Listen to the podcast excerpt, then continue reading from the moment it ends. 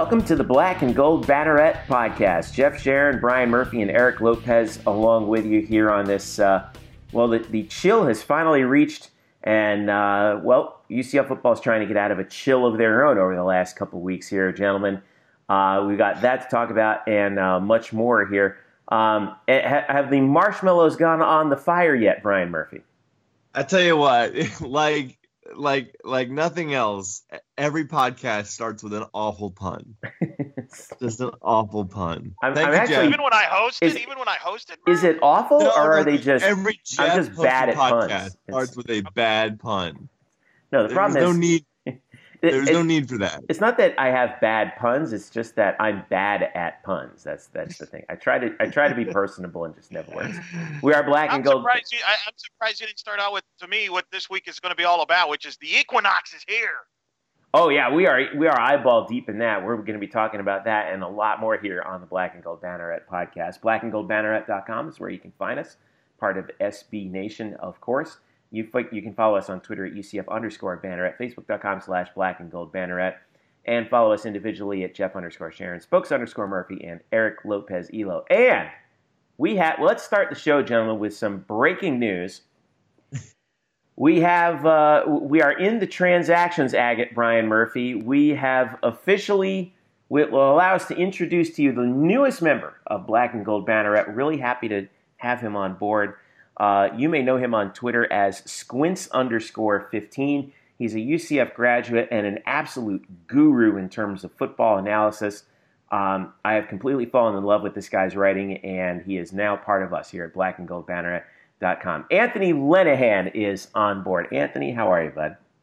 Doing good. Appreciate you having me. I don't know if I'd go as far as saying guru, but I appreciate the kind words. Okay, but you're well, you're you're already you're way out in front of all of us in terms of what you've been doing, and we're uh, and we're happy that you had your first piece up there today, which is awesome. And make sure you check it out. And we're going to have Anthony on board here in our first segment to talk about UCF football heading into the their uh, game after two weeks plus a day off. They are facing the Tulane Green Wave in New Orleans. Um, it's uh, well let's call it what it is. UCF is trying to get off the schneid after that loss at Tulsa, which seems like a month ago. I'm sure it certainly, if it feels like that to us, I'm sure it feels like that to to the players. Uh, as the Knights come in at seven and three, they are six point favorites uh, over the Green Wave in New Orleans. Uh, 66% of the money is on UCF. The over-under is at 69 and a half. Uh, Tulane comes in six and four, but they're a pretty doggone good six and four. If you ask me, Justin McMillan is their quarterback, um, who has uh, led us a resurgence uh, of the green wave here. Um, and, uh, you know, even though they've cooled off a little bit, uh, it still feels as though this could be a very dangerous game uh, for UCF. Anthony wrote a massive uh, preview of Tulane on offense, which we'll get to in a second. But, Brian, I first want to start with you. You are over there at uh, at practice. You know, well, you're not at practice; you're just outside practice. Um, no, I sleep inside Nicholson Fieldhouse. It's fine. Oh, you sleep inside. It's. I mean, I know that you're able to, you know, sneak in there and, and hide around corners and things like that. But um, the atmosphere in the building in the two long weeks since the loss at Tulsa. What is going on in inside the kingdom? You know, I think everybody's saying the right things, right? Like you're not going to have anybody with the knives out, you know, with, with, two games to go in the regular season saying, you know, well, this is a lost season and we're going to play for one, we're only playing for ourselves now. Like, no, I mean, they're all saying the right things. They all want to finish strong. I've got, I've got no, you know, hot tidbits of, of infighting or, or, or, you know, people complaining to coaches um, it's it's sort of boring right now. It really is. Coming, it's usually how it is coming out of bye weeks. It's pretty boring. You look for storylines, and there's just not a whole lot because we sort of exhausted everything after the Tulsa game, and now the week after that, or two weeks after that, what do we talk about? Well, oh, well, we feel great, or we're ready to get back out there. We're ready to redeem ourselves. Yeah, I, okay, great. I mean, how it doesn't really say anything, you know. no, I hear you. The um, uh, it, Eric is you know as far as the, the, what UCF has to do in this game. Obviously, the division is basically is gone. Um, What is at stake here you're for not going to spin. Wait a minute. Wait a minute. You're not going to give us a, a. You're not going to spin like this great crazy scenario that Cincinnati loses out and no, CF wins. No, I'm not. Gonna give me, oh wow. I'm not. I'm not. I'm out. I'm out. So now, so now at this point, you know, obviously, you know, well, next week speaks for itself against South Florida. But what does this game mean for UCF? Well, it means you want to bounce back. I mean, you do still want to finish strong. I do think. Look, I mean, officially for the record, there is still a chance they can win the division. I mean, if Temple were to beat Cincinnati, and then you know all of a sudden Cincinnati's got to go to Memphis, things could happen. I mean, it's very con- eh, eh, crazy. I don't want to get into a detail, but look, I think it's important to this team to finish strong. I mean, I think if you can win out here, get to ten and three. I think you got an outside shot of finishing the year in the top 25, but more importantly, I think you got a shot to be a top 25 team in the preseason polls next year. So I think you want to move forward and, and, proceed with that and make the most out of it. The last thing you want to do is drop another game here. Now all of a sudden it's like, whoa, you know, uh, people already feel like it's a, it's a, it's a disappointing season out there. Now you don't want to give them more ammunition. So, look, I think it's about bouncing back. I think it's about you know, cleaning some things up. It's about, you know, Dillon Gabriel getting more snaps and getting better. And uh, to me, I do think the bye helps in that regard. Um, I think they've had a chance to reflect on some things, and we'll see. I, I expect them to come out ready to play actually uh, on Saturday. Um, Brian, did, did uh, injury wise, are uh, yeah. I think are, you know the, the bye week helped? You know. Yeah, you know, I think the only major name was that of Greg McCrae, and uh, Greg is going to go. Heupel left uh, no doubt there on Monday, saying he's 100%, and even um, running backs coach Anthony. Um, uh, oh God, I forgot his last name. Um, Tucker. Geez. Anthony, Anthony Tucker. Tucker. Thanks, Anthony. Anthony yeah. Tucker.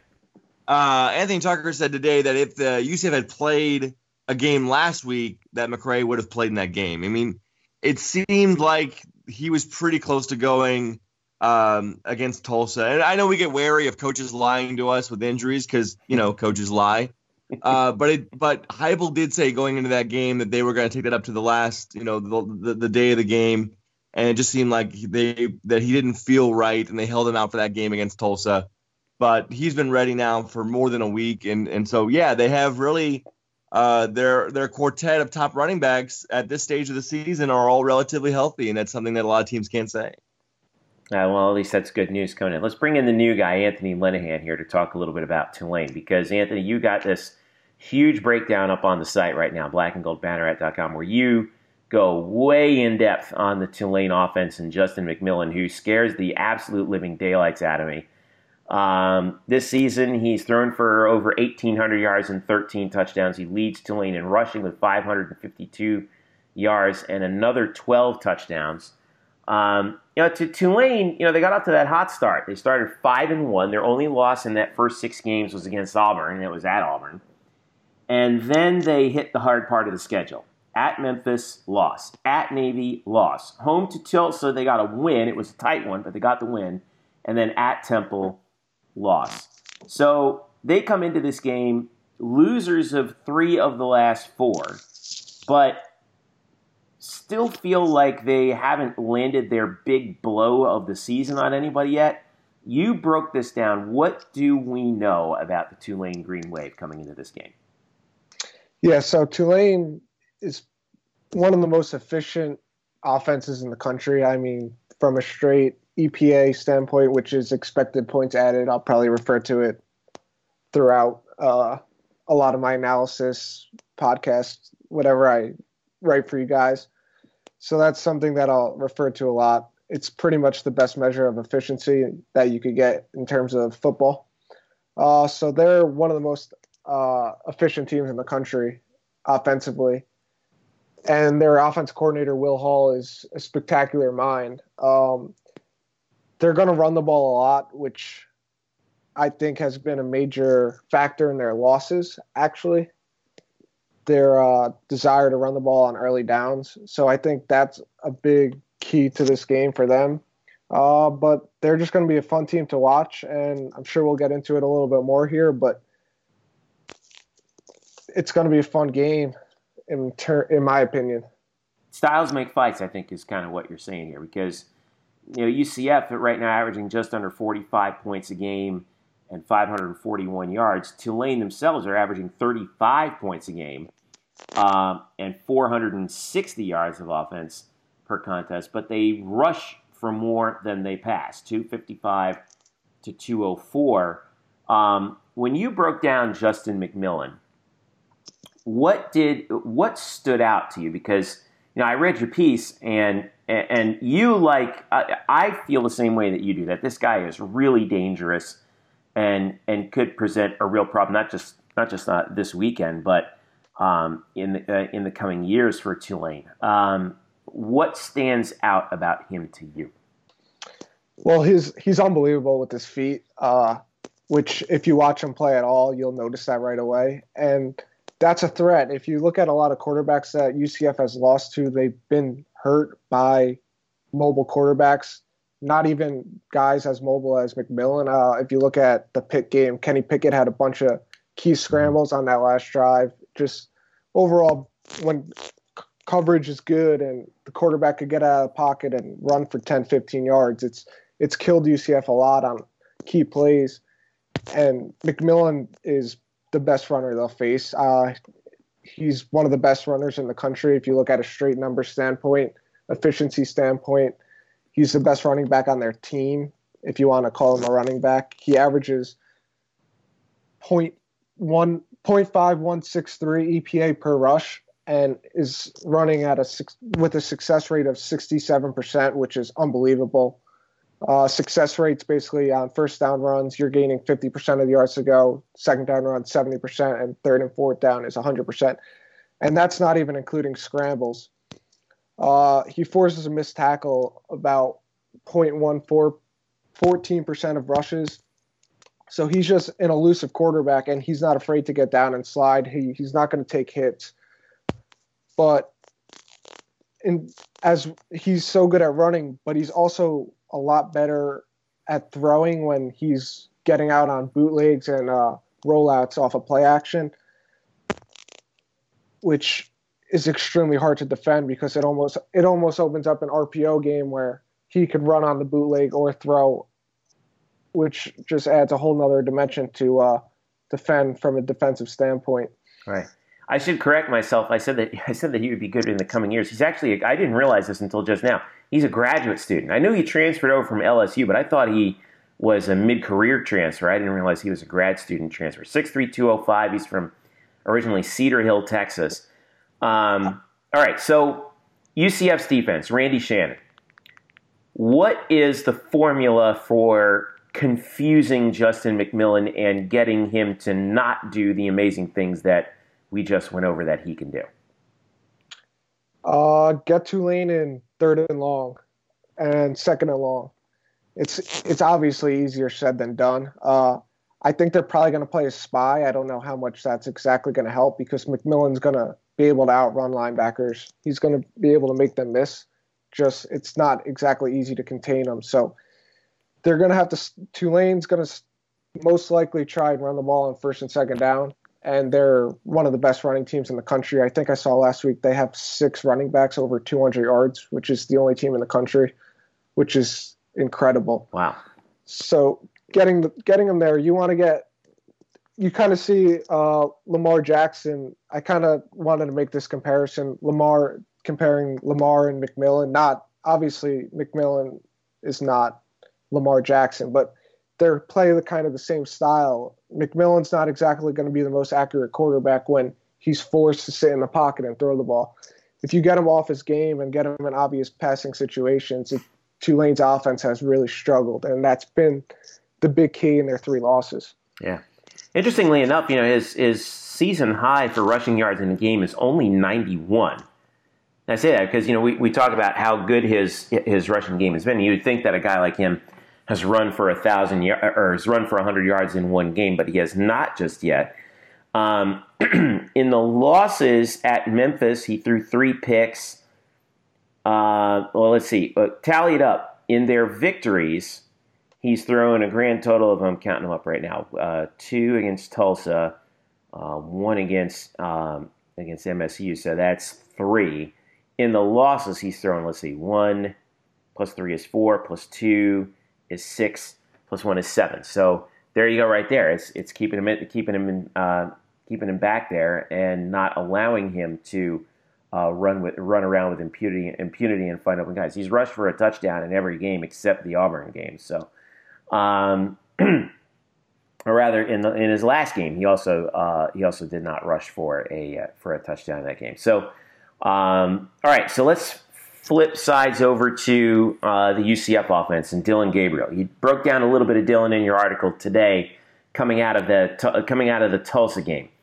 What uh, what is going on right now with um, with Dillon Gabriel and and his progress over the year? I know that he took a lot of heat, um, as did Josh Heupel for the loss at Tulsa, especially in the second half. And the thought is that you know he just kind of gets into the same patterns over and over again when UCF is down, especially in the second half. So, what in your analysis have you seen from Dillon Gabriel over? um, this port, uh, uh, to this point in the season that is something that UCF needs to be mindful of heading into this game?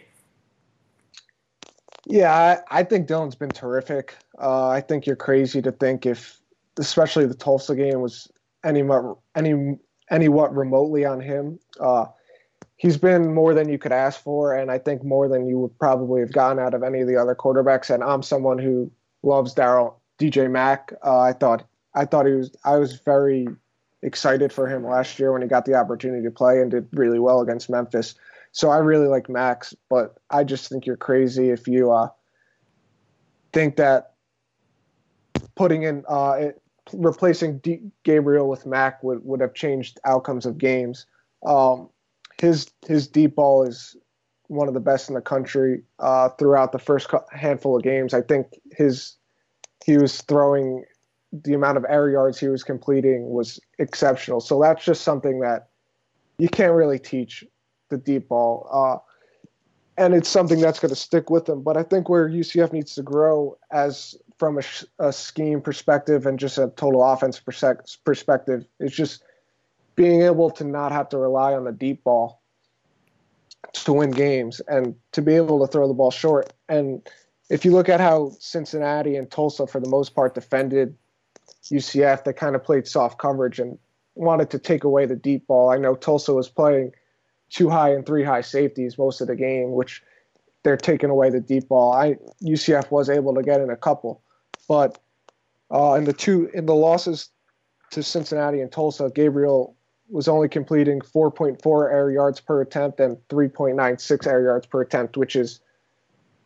three to four yards lower than what he's completing in wins. So it's just showing you how how much emphasis those two defenses were on taking away the deep ball. And UCF actually had a lot of success in the short passing, short to intermediate passing game in those two games. They just kind of went away from it. So I think I, I want to see how they could kind of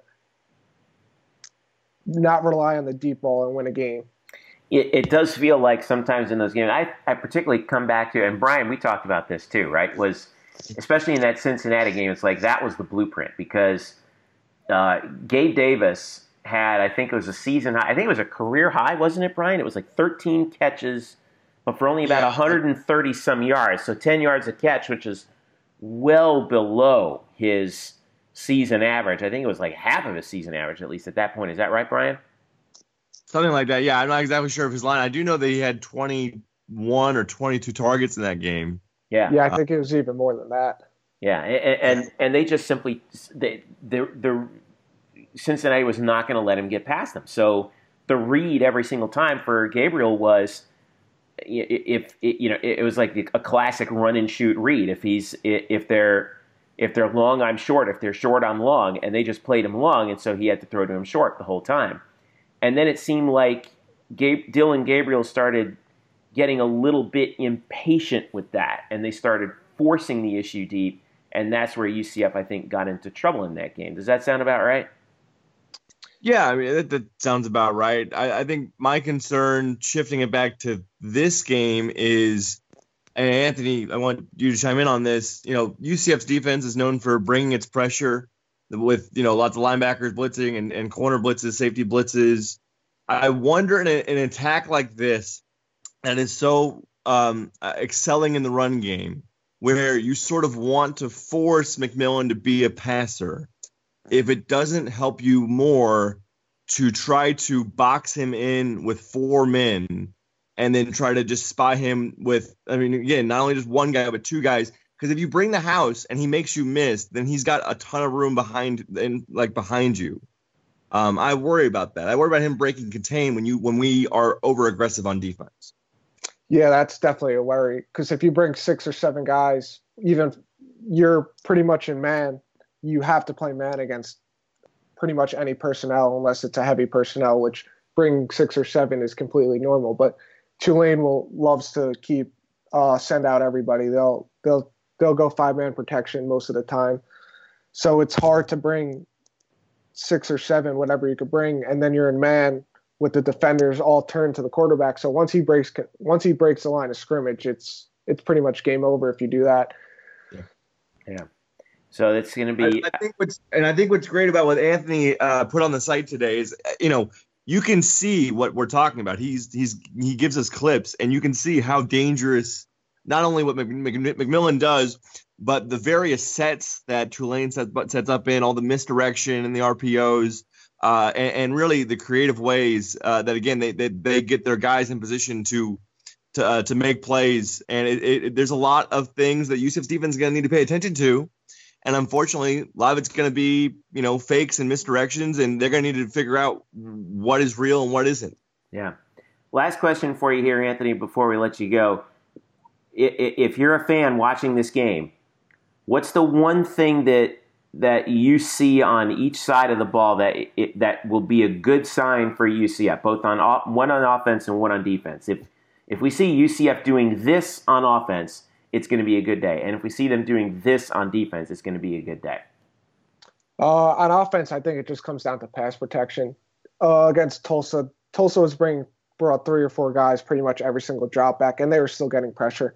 When you drop seven or eight guys into coverage, and UCF runs a lot of seven man protection, you just can't win like that if you're letting up pressures on three or four man rushes with seven man protection. You got then you have you're leaving yourself seven or eight guys in coverage to cover three guys. It, it's impossible to it's impossible to have an efficient offense like that.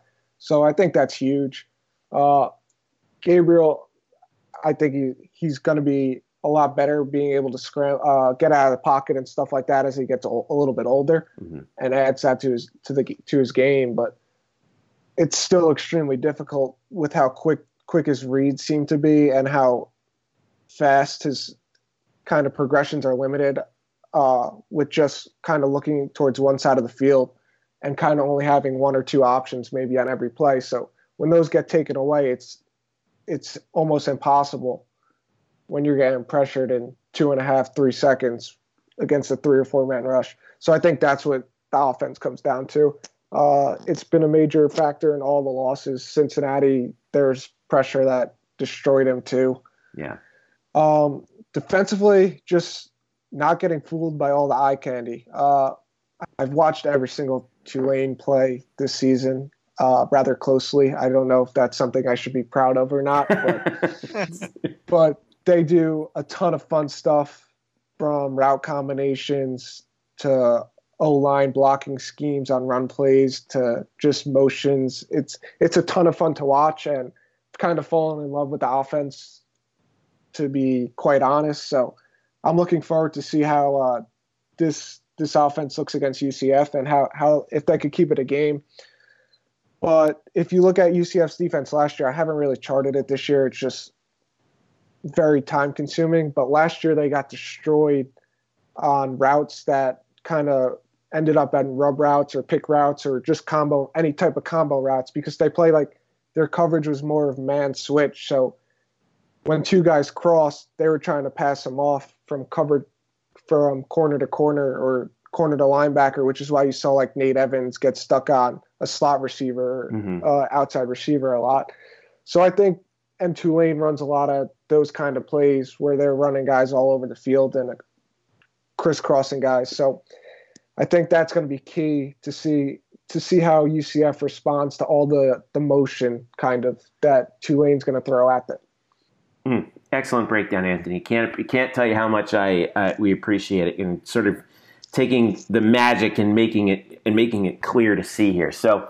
Uh, before we let you go, how can fans follow you here uh, now that you're part of the team? And then, um, and what are some of the things that you really want to do, uh, not just throughout the rest of the year, but uh, in the upcoming off season? Yeah, you can follow me on Twitter at squints underscore fifteen.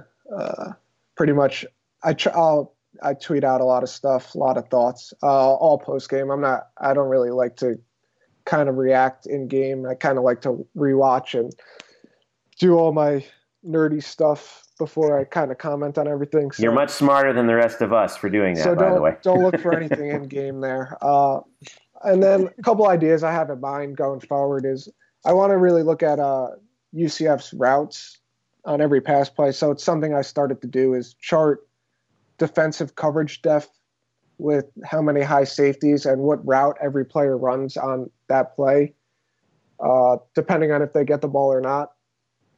Kind of look at my initial hypothesis is that UCF's basically all their pass pass plays are uh, option routes. So, like we said before, if Cincinnati's forcing you to throw short. If they're not getting press coverage, they're going to run like a six yard hitch or curl or something along that nature, compared to when you're getting press man on the outside and Gabe's just going to go deep. And mm-hmm. I think you've seen it a couple times with miscommunications because of this. Uh, the intentional grounding in the, the the fourth quarter, the Tulsa game on the last drive was just they ran that play two other times and against the same exact coverage, they ran the the wheel route down the sideline, and that's what Gabriel threw, and then Trey stopped on that. So I think that's kind of why you saw some miscommunications there. So I kind of want to look at that with kind of the progressions, and then something I'm also decisive, uh, not decisive, thinking about is I have like a opinion that UCF's offense is built to like score points, but not not it's not necessarily a cohesive offense, if that makes sense. So, I, yeah. Well, I, I mean, it, it, does feel like it's there, there's some pieces that are kind of in transition. So I see what you mean by that, and I've I've kind of wondered that too. So I'd be interested to see how you break that down and and see that. Go ahead with what you were saying. I'm sorry. Yeah. So I I want to go through and kind of look at all drives for every team and look at the amount of three and outs and stuff like that and see how deep I could go into it. I have all every play by play of the entire season for every FBS team in Excel. So kind of want to see what I could kind of play with that around and see what comes up with that. Kind of just want to learn, uh, do a little bit more studies, uh, a little bit with the entire FBS and look at stuff like that rather and maybe conference related rather than try to broaden it out and give a little context behind what UCF is in certain categories. Well, Anthony, you uh, were we are very lucky to have somebody who knows how to do all that on staff now, and we really appreciate you coming on board. And um, here's to having you on the podcast a lot more often and seeing uh, and having the canvas on which you can paint the pictures that you want to paint. So we really appreciate you coming on. Uh, again, squints underscore 15 on Twitter. Uh, make sure you follow him and uh, and yeah, check out uh, his breakdown of uh, Tulane's offense and, and the progress on UCF's uh, uh, side of the ball, on the UCF offense side of the ball, um, heading into uh, this weekend's game. Anthony, thanks again for joining us, man. We really appreciate it. We'll talk to you down the line. Appreciate you having me.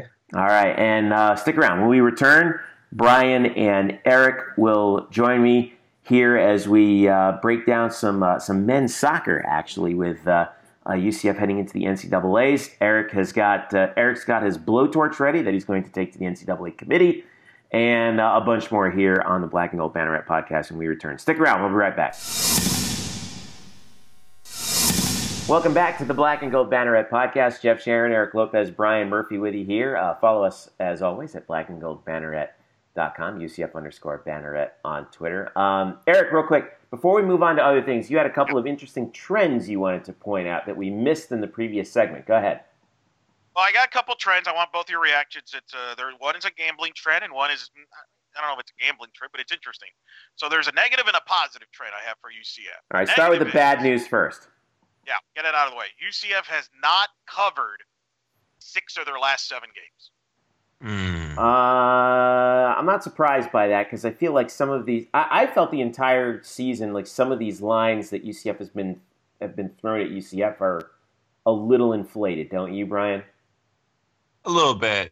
Um, I think this one against Tulane is pretty legit. Yeah, I Uh, agree. But yeah, maybe so. But there's, a, there's been a bunch of backdoor covers. That's true. That's that's also true. I think that that people forget about that too. And UCF is is the uh, they're the kings of the backdoor of allowing the backdoor cover out here. But uh, what was the other thing you had, Eric? Yeah, on the positive end, though, UCF is now has won eight of their last twelve games that have kicked off at noon. This is since 2016. Because people, some people have messaged uh, me and about, oh my god, noon game. They're going to sleepwalk through this game. What's going to happen? Actually, UCF's very good at noon. They have won. They're eight and four since 2016 in games that have kicked off at noon. In contrast, Tulane is only six and seven in noon games, and they've only played 13 noon games since 2013. Well, Yeah. how good is UC, how good is UCF at 11 a.m. games because it's 11 a.m. local. Uh, well, this strat is noon or or or uh, you know Noon Under- Eastern. Noon Eastern, I guess you could say, noon right? or lower. Like for example, the Fiesta Bowl counts towards that number I gave you because that would Yeah. be no, I- as you know, that was a what was that a 10:30, 11:30 kick there in Glendale. That was 11 a. That was an 11 a.m. start. 11 a.m. 'Cause I Glendale believe- time. Yeah, it was 11 a.m. Yeah. Yeah, they've you know so they've won their uh, they've won noon games uh, and or or earlier. Uh, they're eight and four. So contrary to what some might think, they've actually played well in early games. And when is this game? CBS Sports Network, 12 noon Eastern time. So, uh, 11 a.m. kick uh, locally in New Orleans, by the way. Uh, ben Holden, Ross Tucker, and Ashley Holder will be the crew for this game. And, uh, um, and by the way, we have the uh, start time for UCF's final regular season game against South Florida. It will be on ESPN at uh, 8 p.m. on Black Friday. How about the prime time setup for uh, now? I, I I know we're going longer than we wanted to on this subject, but um, how about the strength of the Warren and I four rivalry that both teams are kind of having off years this year? I think in the eyes of the national audience. All right, and yet this game gets prime time on the mothership. That's Well, that's a good, that's the a only- favorable time slot, very favorable time slot if you ask me, right? It's a good slot. It's not the slot. I mean, the slot is ABC 330, as we know from a couple years ago. But it's look. The only reason uh, let's let's cut to the chase. The reason they got the 8 p.m. slot is to keep Brian Murphy's dream alive, alive, of a possibility of doing the unthinkable, the the unheard of, the the the, the, the most insane thing possibly ever done by a UCF media member. Cover both UCF basketball and football in completely different coast on the same weekend. Shocking. I'm still alive.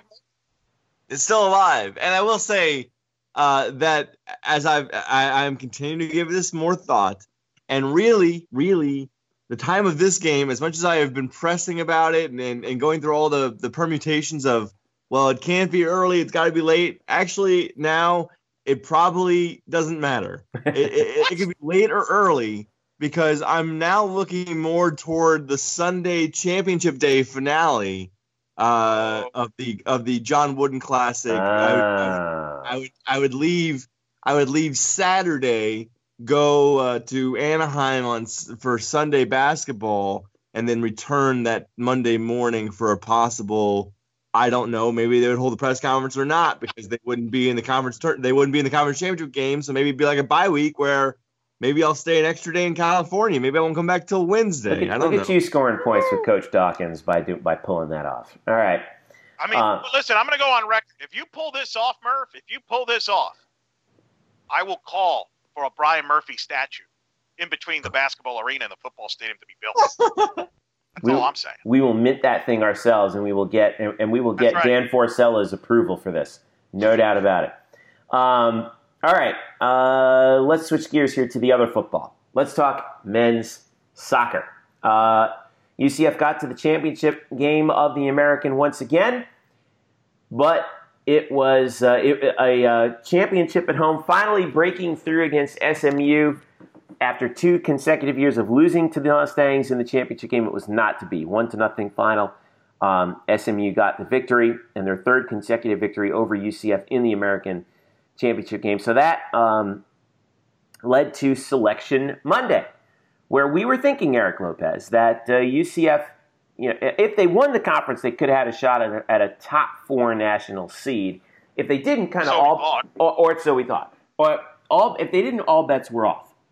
But as it turns out, UCF gets the number nine national seed. Only 16 teams are seeded. UCF is the ninth uh, of is the number nine national seed, so they get the bye. That's the good news, and they host. But they're on the other side of the uh, uh, in the next round. They would pl- they would face a rematch with SMU. SMU came in at the number eight seed. Uh, the Knights were eighth in the coaches poll, and they were in the top five in the RPI. Um, and you, Eric Lopez, in a piece on Black and Gold Banneret, um, as I took, as I said earlier, took a blowtorch to the NCAA Olympic Sports Committees um, and broke down exactly how it, it doesn't seem like these people watch any soccer, or at least have been paying Oh, close attention in the last, especially in the last three weeks here, as you know, UCF was initially a six seed when they revealed their top 16 as of November 1st, and then they dropped two spots. Well, the action around them kind of was a little bit more chaotic than everybody thought. So, my question to you is: All right, so so UCF plays the winner of Missouri State and Denver um, at home on Sunday at six. Go ahead. What's what's up? Well, not only let, let, let, let's get into the fact they got a raw deal in the seat. They should have been a top eight seed. All the numbers, and I break it down on the article at blackandgoldbanneret.com. I broke down the schedule strength, the non-conference schedule strength. I have every data that that committee has. I know exactly what they're looking at, and clearly they don't know how to understand. They but clearly they don't concept it or they don't care. UCF, okay, not only has one of the top conference uh, schedules in the country, 15th toughest schedule, which is better than every team that was seated higher than them as far as the bubble seeds. We're talking the SMU's, the Stanfords, the Washingtons, and Indianas. They had a better non-conference schedule than all of those teams. To give you a perspective, UCF's non-conference schedule, which is the schedule you can control, 33. All right, Washington, who's seated higher than them, 141. Stanford, hmm. 155. Clemson, 180. Give me a break. By the way, there's 206 teams in college Division One men's soccer to give you an idea how bad those numbers are. And yet those teams got rewarded. Now you might say, well, maybe the conference took down UCF. Actually, the American is rated the third strongest conference according to the RPI, higher than the Pac-12, which had Washington and Stanford seated higher than UCF, and higher than the Big Ten, which is a six. They're in sixth place as Yeah. the conference, and they put Indiana ahead of them. Well, maybe maybe that UCF just didn't have enough top 50 wins. Well, UCF has five wins against the top 50. Stanford has four. Indiana four. Hello, Washington six. None of these numbers make any sense for UCF not to be a top eight seed. What did make sense, though, and I pointed this out and I found out is in the committee there was a representative from the Pac-12, which just so happened to have two teams in the top eight seeds. Hey, I got a question for you. How many representatives from the American? Uh, that would be zero. Uh huh. Interesting. The ACC had representation, including a head coach from the ACC that eh, got a top four seed. Uh, but whatever. No, whatever. Um, so that it's a joke. It's a joke. But all right, so so we, we get that out of the way, okay? But I don't want. So not only do they get a bad seed, they get paired up with SMU Right. in their their, their biggest rival. And as Scott Calabrese uh, describes here on Monday on Selection Show, even he was surprised when he saw SMU on his side of the bracket. Uh, that did stick out to me. That that was a possibility, and um, you couldn't have two teams more familiar with each other over the past three years than than, than us. So I was surprised uh, that we got put in that bracket with them because I, I feel like the committee usually tries to um, tries to keep those conference rivalries apart until later on. But uh, yeah, we both teams know each other. If, that happens, I'd, I'd love that opportunity. And I think our guys would love that opportunity. That was Scott Calabrese from the Selection Monday show uh, on campus. SMU, and this is the thing SMU was the eight national seed on November 1st by this committee. They go, they did not lose a match the rest of the way. They win the American Conference Championship in Orlando, which included a win over number uh, UCF, who's a top five team, top six, top ten. Okay, and they stayed at number eight. What? What the heck is that? Meanwhile, Washington loses a couple times during the week. Stanford loses a couple times, and they move up, and Stanford moves up. Washington pretty much drops only to six. What the heck is that about? It's absolutely absurd. But then the best one of them all. You mentioned Jeffrey. UCF will host Sunday night, 6 p.m. They're going to play the winner of Denver and Missouri State. The Missouri State team that is the only team in the country that is undefeated. They're 17 0 and 1. They're ranked 12th in the country in the polls. They're number 12 in the RPI. They're number they're top 10 offensively and defensively. They have one of the best goal scorers in the country. They were the number 12 national seed on November 1st. They did not lose a match. Remember, I said they were undefeated. And magically drops out of the top 16 seed in 17 days without losing a match. So this is the what you're saying is this is UCF got stuck into the group of death is what you're saying because uh, there was a, let's say there was a listener or a podcast that described yeah. the group of death, which is what's described to uh, every four years when the World Cup in men's soccer and there's a tough draw where everybody's good in a specific group, group that's clearly the better group than everybody else, and they call it the group of death. Yeah, this is the group of death. UCF is the only national seed that potentially, potentially, we don't know yet because Missouri State's got to play Thursday night as we, you know, we record this Wednesday night.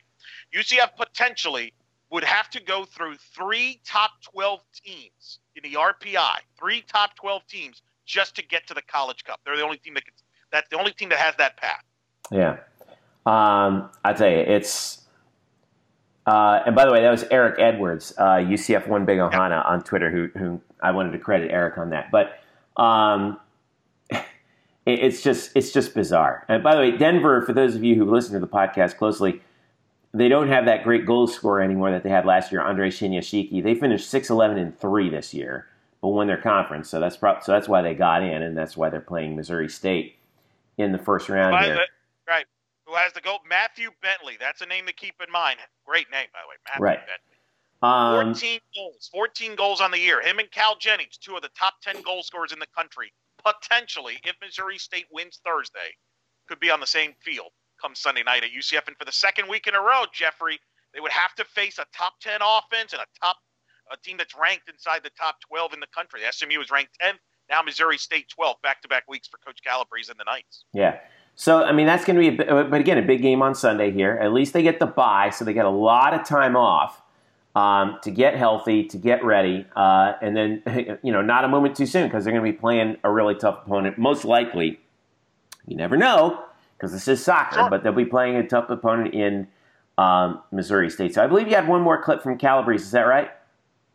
Yeah, more positive clip or, or more interesting. Coach Calabrese reacting.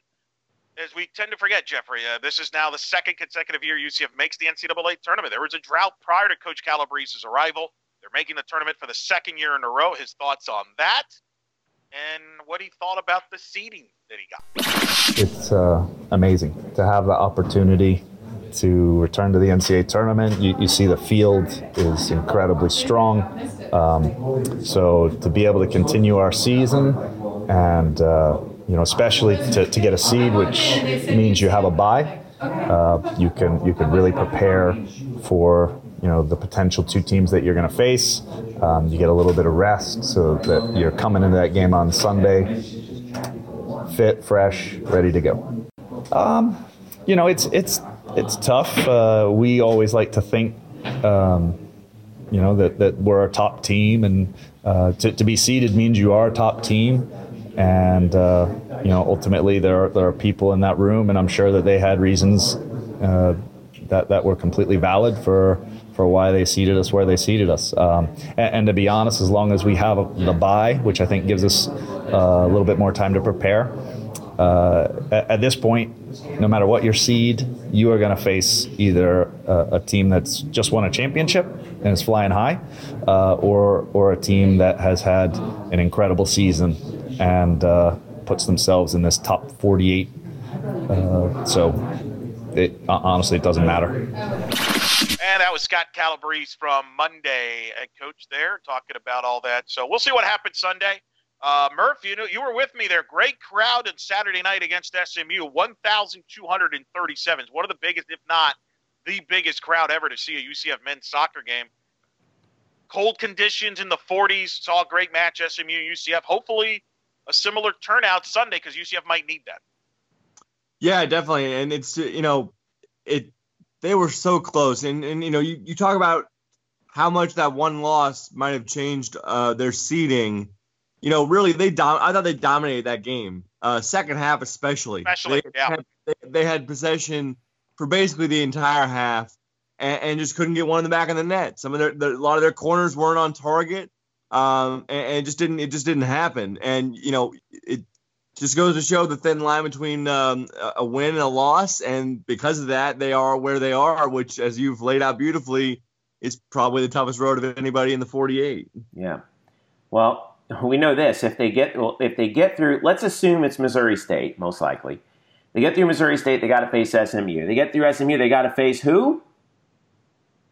Virginia. Number, number, number one, overall Virginia. seed Virginia. That's right. So it is, insofar as it's uh, it's not the group of death, but it's certainly the bracket of death for um, for Scott Calabrese and UCF. But uh, if they have the offense to do it, they they may indeed have the offense to do it. So. Uh, we'll have to see how it plays out. Sunday at 6 p.m. on campus at UCF, UCF against Missouri State or Denver. So mark your calendars uh, for that. All right, let's switch gears over to hoops. And I want to talk about men's basketball. Um, you know, as the season, the well, I, call, I was about to call it the preseason because the coaches call it the preseason, even though it's not the preseason. The games count. Um, but after the uh, after the loss to Miami at home, uh, UCF had a, uh, a, five days off and then a tough trip out to uh, Illinois State, which is uh, up in the rather appropriately uh, named Normal, Illinois. Um, a site of, of UCF's big uh, NIT victory a couple years ago. and actually, it's a few years ago. It's a long, a long time ago, actually, when you come to think of it. But UCF got a, a key victory over the Redbirds, 67 to uh, 65. Uh, the Knights actually trailed by nine at the half, and then outscored the and, and then outscored the uh, uh, Illinois State by 11 in the second half. Colin Smith, nice game, 18 points, six rebounds, six to 12 from the field, 17 points from Brandon Mahan.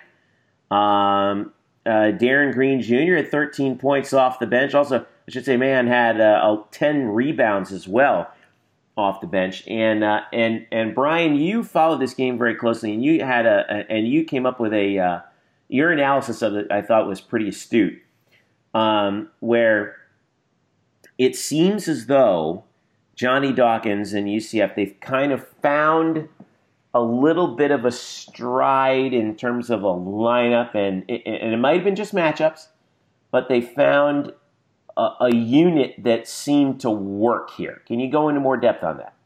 Yeah, and I, I, I believe your preface is correct that we don't want to get too out too far out in front and say, well, they've they've got it, they're together. Oh my God, they've got it. Sweet sixteen, here we come.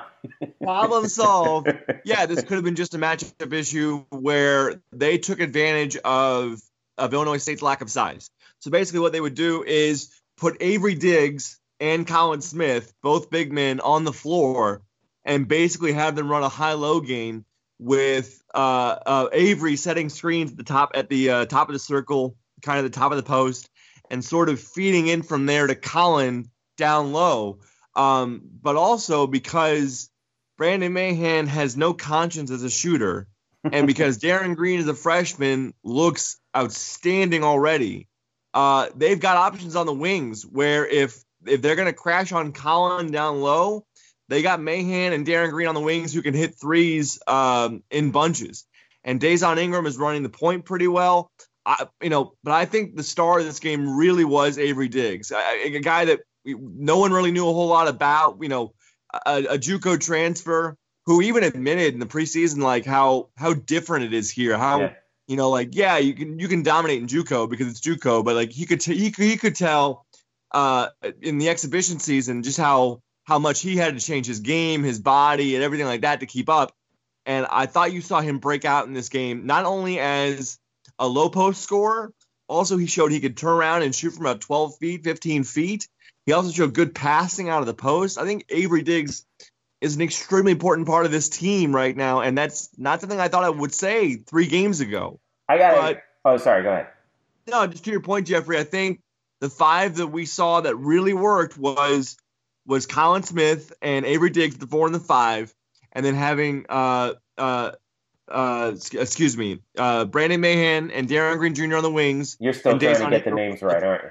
yeah, no, I'm, uh, I'm, still thinking of Anthony Tucker. Right. Uh, and then having Dazon Ingram run the point. And that leaves them with a lot of options on the bench, obviously. I mean, they were starting Cesar DeJesus early on. They can still bring him off the bench, or maybe he's more comfortable. Remember, Cesar's basically been a bench player for this team the last couple of years. Uh, Frank Bertz, same thing. He's sort of been a microwave guy off the bench. Matt Milon is still struggling. He is now, I believe, one for 14 from three point range.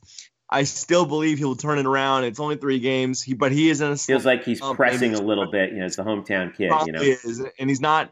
And unfortunately, he's not adding enough defensively to be really worth the time. So you saw him basically be abandoned in that second half. I think in this uh, in the second half box score, he played two minutes in the second half. Matt Milon. I mean, this is a guy that you thought was going to be uh, really they're starting two or three uh, and they absolutely went away from him in that second half of that game, and it worked out great because they found something that worked against Illinois State. Yeah, I, I agree with you. I've been really impressed with Diggs, even from the first game where we saw some flashes of uh, of a of a different kind of skill set. He looks really. I, I, thought he looked more refined than I was anticipating as a big mm-hmm. guy. Um, having him down there with Smith, I, I, I think we got to give a ton of credit to Collin Smith. He's really who's kind of taken the torch and stepped it up big time. I mean, we knew yeah. he had the we knew he had the, the talent to do it, but I think he's actually playing above his head right now. Um, and uh, and I'm really surprised at how comfortable Dazon Ingram looks running the point right now. I mean, we know how talented he is. He's an, he's an experienced player, obviously as a as a uh, as a redshirt senior. Um, you know, having played in the SEC before, but uh, it, that doesn't make what he's doing any easier, right? And and, and the fact that he's been able to um, at six six be such a threat um, is uh, I, I, was actually pretty impressed with. Him. How about you? No, definitely. I think you know what he brings. You know they were they were using Cesar at the one a little bit this season, but what really Dazon brings is he's six six. Yeah, he's uh, physical. I mean, he really, I mean, he really shows it. I think when he wants to use his size, because he's a pretty good driver, and when he when he really gets behind his his shoulders and really uses his size, he's really difficult to stop going full speed. So, and you saw that in this game mm. where he drives to the lane, and there's a guy right in front of him who's set up well to take a charge, and in very fluid motion, si- just sidesteps the guy w- uh, with a little uh, shake to the left, and it leads to an easy layup and for a guy of his size, uh, that's that's what he can do at six six, and I think that's that is something that uh, is going to be pretty crucial for this team going forward. Um, I, I, but I, I, think for me, more than days more than Dazon is this team would be 0 3 if Brandon Mahan wasn't ruled eligible right before the season began. Yeah, you might be right. Uh, the, Texas, the Texas A&M transfer has been lethal from deep. He has been an absolute uh, necessary cog eh, for this offense that you didn't know where the points were going to come from. And yeah, he's going to have some cold streaks, but man, he can get hot in a hurry. And then, you know, it's early, but we can already start saying like, you know, how talented is Darin Green Jr. Uh, he he looks like he is made for this moment as a freshman. There's a reason why, why while the likes of Dre Fuller and Tony Johnson are still learning that that Darin they throwing Darin out there, and they basically said at the start of the year that they want him to to be out there because he's got this special gift, he's got this special talent of shooting, and he has shown it in spades. And so if they can continue to get that that that perimeter shooting from Mahan and Green, with Dazon controlling everything at the top, and then you've got Avery and Colin, both of whom aren't just post players but can step out uh, as well uh, you know, I, I, know it's only one game, but this is this was pretty fun. This is the the future looks pretty fun. Well, um, it, Colin Cowherd had a, a, an interesting quote that he attributed to somebody else. I can't remember who, but um, he said um, one of the one of the rules that he's that he's kind of uh, that he tends to follow is if you can't be good, be interesting. I think yeah. that this team is very interesting. I don't know if they're good. But right. you know, especially based on the competition that they played so far, but I think they're better than probably we anticipated. At least at this moment, I know we're three games in, but Um, but they are certainly interesting. They got a big game coming up against Charleston on Saturday at two at uh, at Addition Really Financial Arena. team. Really Yeah. good College of Charleston team. This is a team that's won 20, uh, 24 games or more the last three seasons. Two years ago, uh, was within a basket. uh, Literally could have beaten Auburn up in San Diego. Lost by four in the NCAA tournament. hmm and has one of the best guards that UCF's going to see, and a guy by the name of Grant Riller, who's actually from Orlando. He went to high school at Ocoee High School. He's the preseason player of the year in the Colonial. He's averaging 21 points a game, and really kind of an old school player. Doesn't depend on the three point shot. He's only attempted 13 threes in four games. He gets to the free throw line eight times a game, but he kind of runs that offense. They, they're very small their biggest guy they usually play is Osinachi Smart, who's about six eight. Murph. This is interesting. Uh, Charleston likes to play guards. Uh, they're very small. Their tallest guys are six seven, six eight. They play a lot of minutes. That's interesting with the size of UCF and the contrast there, Murph. Yeah, and it'd be interesting to see if UCF changed anything, you know, because that worked so well for them against a smaller team last time, or if Charleston just changes the way they defend. Do they harass more on the perimeter? Do they double team ball? Do they double team ball handlers? Do they press more? I mean, Illinois State pressed a little bit, and I think with this kind of team, and you saw it late in that game, guys, like this this UCF team can be certainly forced into mistakes Yeah. uh, in the first in the first half, they, they were all they were they were they were shooting themselves in the foot over and over again. And I feel like if you if you really pressure them, uh, that could cause them a lot of problems. But I, I I don't know how they set it up defensively, but that'd be something that I would want to do if I could, uh, if I was facing this UCF team right now. Well, uh, coming into this game, Charleston is three and one. Their only loss was to Oklahoma State by 19. They've beaten Georgia State, South Carolina Upstate, and they won at Marshall. Um, interestingly enough, too, Murph, this game is. Uh, I'm on Charleston's website here, and it says now both these teams are going to be competing in the Wooden Legacy out in Anaheim, which I know you can't wait to go see. Um, it's a non-bracket game. it's a non-bracket game, so how does that even factor into the tournament? It does not. That's simple. Well, what's the point of even saying that? Like a, wooden legacy, it's Well, in because, legacy. because both because both teams are going to be in the Wooden Classic. They're just going to be in opposite brackets. So people, so and, and this has happened the last few years in a lot of these tournaments. It's happened at the Advocare in Orlando, where certain teams that are in that tournament, they'll just decide to play each other and get a guarantee. You know, before the tournament, it doesn't. It, it does not account to the tournament. It's just hey, you're getting a game in. So Mm, yeah. that's really what behind that. It's a little confusing, but that's why they do it. But both teams are going to be in Anaheim potentially with Murph. And who knows, Murph? I know you're going to miss this game because you'll be in New Orleans and Tulane. But if you end up going to Anaheim on that Sunday, these two teams could play again. Possibly so. Uh, yeah, Jeffrey. Just so you know, uh, of the eight teams in that in that Wooden Classic, I believe all of them are facing another team that's also in the Wooden Classic Yeah. this week. Huh. All right. Well, you learn something new every day. Um, all right, so that'll be the uh, that that's what UCF has coming up on Saturday against Charleston before they head out to Anaheim. Their first game in Anaheim Who's is calling that game? huh? Who's calling that game? Oh, on uh, the Charleston game on ESPN three. Uh, is O'Donnell doing it? Yeah, Ari Ari Shinnok and uh, and uh, Mike O'Donnell will be doing that game. Oh, wait a minute! Wait a minute! Wait a minute! Wait a minute! I'm looking at the, uh, at the game notes here. Who's this Eric Lopez guy filling in for uh, for filling in for Mark Daniels doing UCF hoops? Huh? We're going deep in the bullpen, man. It's, it's, it, this is the equinox. When Elo and friend of the pod Taylor Young. Yep, yep, yep. Get a little reunion there. Uh, we'll be on the call there. Two o'clock. We'll be on the air around one fifty-five, filling in for Mark. I appreciate uh, the opportunity, but uh, t- helping, being a team player, helping out. And Murph, I encourage you to. I know you'll be in the press box at beautiful New Orleans there, but I, I know you got some. You know, you can put the audio on. You know, a little earpiece in there. You know. Just, just give it a little listen, and you know, in return, I will follow you on Twitter during the football game. We can make that trade. That's right. I'll, and then I'll ask Heupel afterwards what he thought of Avery Diggs. Beautiful. See, and I'll ask Coach Dawkins in the post game about the, his reaction to the football game. All right, this is Yes. getting out of hand now. Um, Probably not. Probably not. the the uh, uh, uh, I well, I, I will say this. I uh, I I will definitely be listening to the basketball game, Eric Lopez, to hear hear you and Ty on it. And uh, and uh, wow, okay, all right, boy. You know we better not. forward to The UCF had better not lose to. Charleston at this game because if they do, that might be it for you, bud.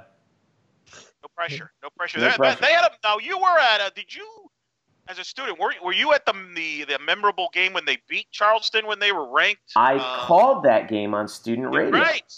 First ever UCF basketball win over a ranked opponent at the old arena when Charleston had won the I think what what was the tur- the Great Alaska Shootout. They won the Great Alaska Shootout the Yep. weekend before. Um, I think they beat they beat someone big that year. I forget who it was. I, I don't know if it was Duke, but it was it was somebody serious, and uh, and they were ranked number twenty five in the country, and UCF went and beat them uh, and- uh, on UCF's home floor. So there is some history between these two squads. Um, and uh, and yeah, you'll be you'll be a part of that. Do you want me to get you the audio? I think I can find it. Sure, get uh, the audio, but more importantly, hopefully I'll just match your record of one and zero. That's uh, a games. That's of all I can ask then, for. And then Murph, you're next. Next time we play College of Charleston, you'll get the call. Right. No thanks. um, real quick, women's basketball. Uh, they are two and two on the season after uh, a couple of well, they got they got blasted in a couple games on the road. They got they got beat 72-37 at Belmont. They got beat 72-50 at Florida Gulf Coast. But third straight road game at Stephen F. Austin, out to Nacogdoches. It was a close game throughout, and UCF came back, got the W by six, 63-57. Um, KK uh, Wright got the start in this game. She had been coming off the bench because she's been hurt a little bit. She's been nursing a couple things here, things here and there. But four of nine from the field, 12 at 10 points. Leading scorers for UCF, Masseny Kaba with 12, and also uh, Siani Martin off the bench uh, with 12. As uh, as the Knights uh, shot uh, 40 uh, no as 50% on the dot, including 57% in the uh, fourth quarter to get the victory, and they held um, Charles or they not Charleston. That's the men's team. They held Stephen F. Austin to uh, forty-one percent in the fourth quarter um, as well to get the uh, victory to going two and two. So it's been it's been kind of an uneven start for the women's team um, after that opening win against Pitt. Um, they they also feel like they're trying to figure things out with this rotation as we thought they would. Um, but they have a big game on uh, Sunday against Delaware and then Wednesday afternoon against Stetson. That's the day before Thanksgiving, uh, and uh, and they'll have to figure some more things out before they head out to the Cavalier Classic at Charlottesville, uh, the home of the uh, Virginia Cavaliers, to face UCLA and James Madison. So. Good. I, I think they needed win, that. By the way, Yeah, that's a good. That's a good win on the road at Stephen F. Austin, isn't it?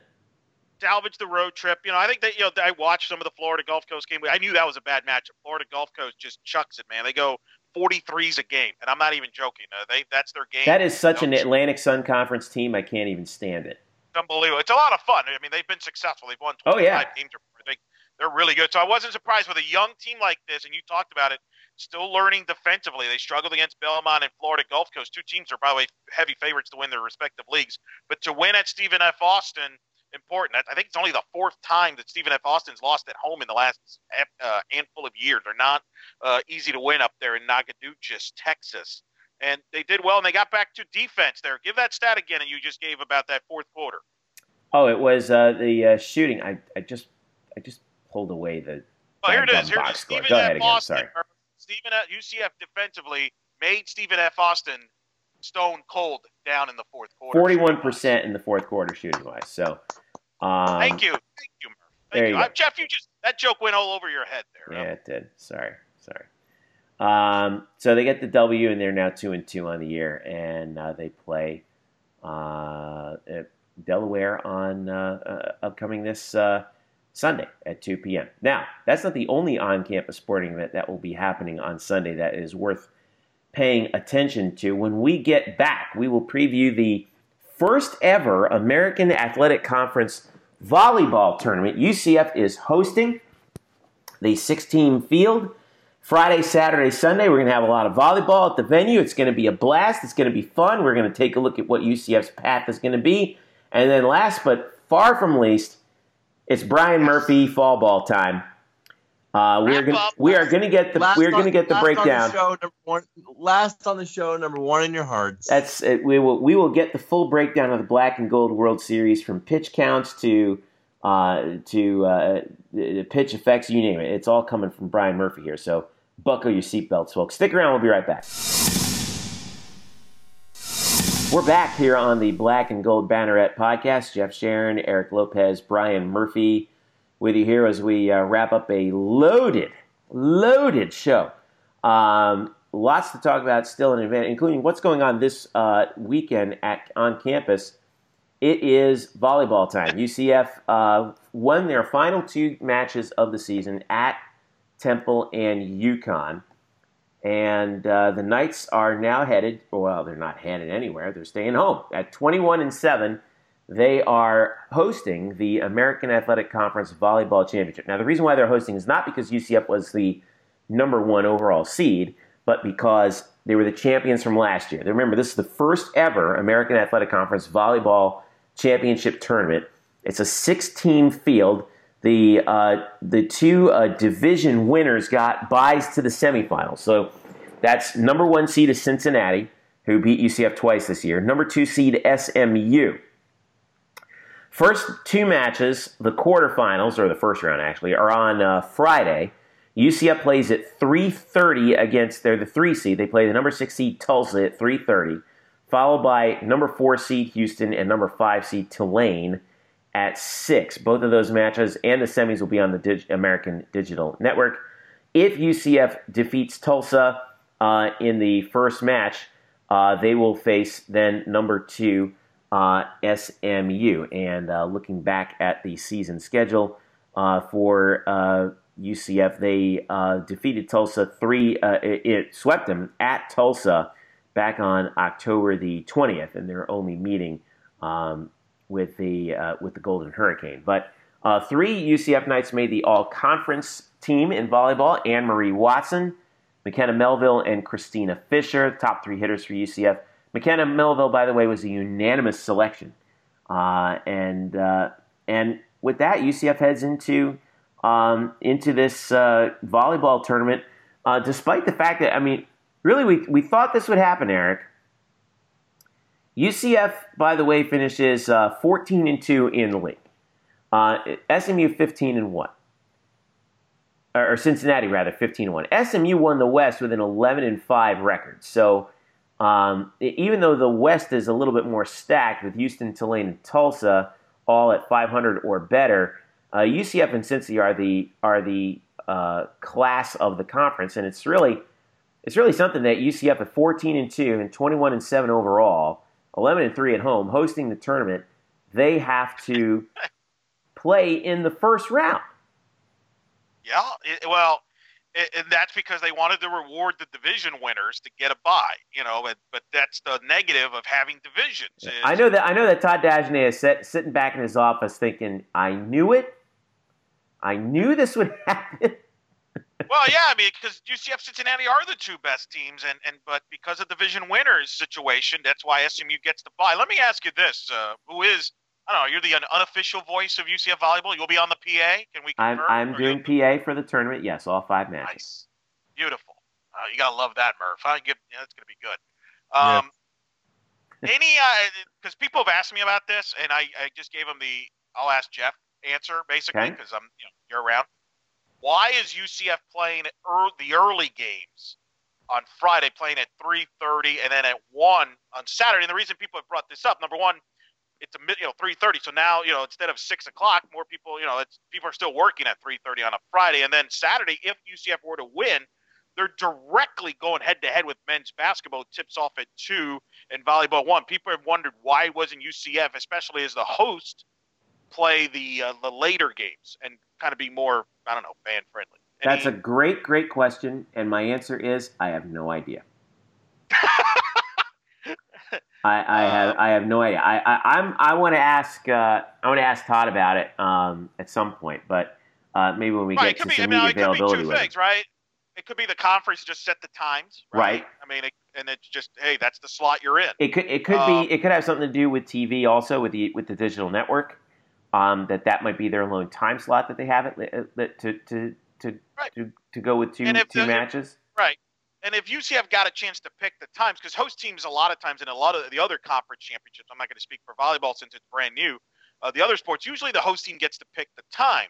But I know there are coaches that rather play first because they get a chance to re- recover, longer time to recover. And it, like for example, if UCF were to get to the semis and win that match, they could sit back and watch the second semifinal and scout. So I didn't know if it was strategic, if it was conference title. We're probably were making a bigger deal than it is. I grant you that, but there are some fans, Jeff, that reached out and asked, and so I figured to ask you. That's a good question. I wish I had an answer. I don't. I uh, I don't. I, that's that's. I'm being 100 percent honest with you. I have no idea. Right, if I, if I was if I were UCF, yeah, I would want that 6 p.m. on Friday when everyone gets off of work um, and gets out of class, uh, and then this and then the semi. Well, I mean, I, the conference is probably going to set that. And actually, the higher seeds are going to set that. So Cincinnati must have said, "All right, we want the nightcap at 3:30." That's a great point. That's a great point, Jeff. That's a great point you just mentioned. I'm glad you brought that up because there are leagues that sometimes will give the maybe the regular season champion got to pick when yeah. they want play. That's a great point. That's a great point. So, so that would be that would be the the uh, that would be the thing that I, I, I think is probably the likeliest scenario in terms of the semifinals. I don't know about the Friday match though. Uh, what I do know is that uh, it doesn't matter who um, no one gets to choose this. On Sunday, uh, the final is at 1.30 on ESPNU. So we could have, uh, it, and if UCF gets through, obviously their first round match with uh, with Tulsa, they would play SMU.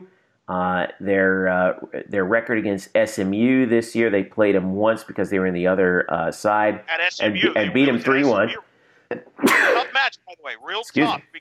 Yeah, I don't know what it is, but we're getting tough draws here, and we're not making this up. Yeah. SMU, okay. You, uh, let's kind of quickly pair this. Cincinnati and UCF are going to be in here regardless of what happens here. Would you agree with that, Jeff? Uh, that in the tournament, yeah. The, yeah, no, no doubt about it. No. it, it the, the, RPI, by the way, Cincinnati is 25, UCF is yep. 28. So they're right. in. So they, they should be in. They're going to be in. In fact, this is how predictable the committee is. This is not a, as Paul Heyman would say, Murph. This is not a prediction. This is a spoiler. Mm, uh, yes. UCF, UCF, UCF, will probably be sent on a bus trip to Gainesville uh, for the NCAA tournament. I'm just going to go on a predict, uh, give you that on that. But let me. I want to focus here, Jeffrey, because not only they got to play an extra match, which now that means they got to win this championship. They got to go three in three days instead of teams like Cincinnati and SMU only have to go two in two days, and that, and you could discuss the difference of an extra day. But UCF, if they were to beat Tulsa, is going to play an SMU team that knows they have to win that match. Their RPI is at 53. They're on the bubble yep. for the NCAA tournament. A win over UCF at UCF would be huge for SMU. Outside of winning the conference tournament, that could be enough to get them in and get a third team into the league, which is part of the reason why this tournament exists. Correct? Uh, exactly. It, it, it, it, the reason why, at least in terms of what I've been able to gather from uh, from hearing from some of the coaches, is that um, it gives a team like SMU that that shot. And what and it also actually here's how it helps. Like you said, their RPI is at 53. So if SMU beats UCF, they will have beaten a top an RPI top 30. If they beat Cincinnati and win the tournament outright, they will have beaten two top 30s. Well, it wouldn't so, matter. They would get the automatic bid. They would still get the automatic bid, but that might might help them in terms of could they get a favorable position in the tournament. On the other hand, if you're Cincinnati and UCF, you know, yes, you have to play this tournament, but at least if you're UCF, okay, so their path is they're playing uh, Tulsa.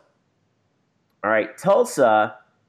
I'm looking at them uh, down 81. 81. Okay, so that's a top 100 RPI game. They're not playing, you know, for example, they're not playing uh, South Florida, who's at 237. Which is why I, I want to applaud the coaches here for making this a six-team tournament and not right. have one of these like everybody's invited because that's how you hurt your RPI. If you let exactly. everybody in, that includes the bottom team. So let's give credit to the coaches, whether you are for this tournament or not I like the fact that it you ha- that you have to earn making this conference tournament. Well, I applaud that. Well, the coaches who who were in favor of this, they they the reason why they agreed to this format was to throw a bone to the coaches who were opposed to it, more or less.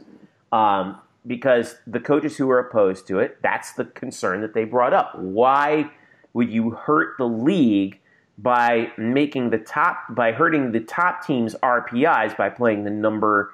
You know, let's say let's say they even went to eight. Okay, so that would be let's see, one, two, three, four, five, six, seven. That would be I'm guess ECU, UConn, Wichita, Memphis are all six and ten in the league, and it would be it would have been a logjam in there. But so, but if I when I'm looking at the RPI, all right, I'm seeing uh, let's see, it was it ECU, UConn, Wichita State's 119.